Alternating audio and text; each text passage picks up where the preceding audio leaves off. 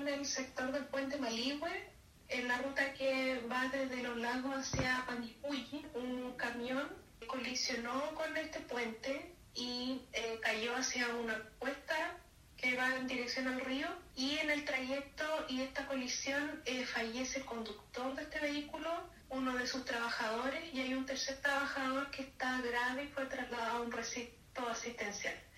Para investigar este accidente se solicitó la concurrencia de la CIAT de Carabineros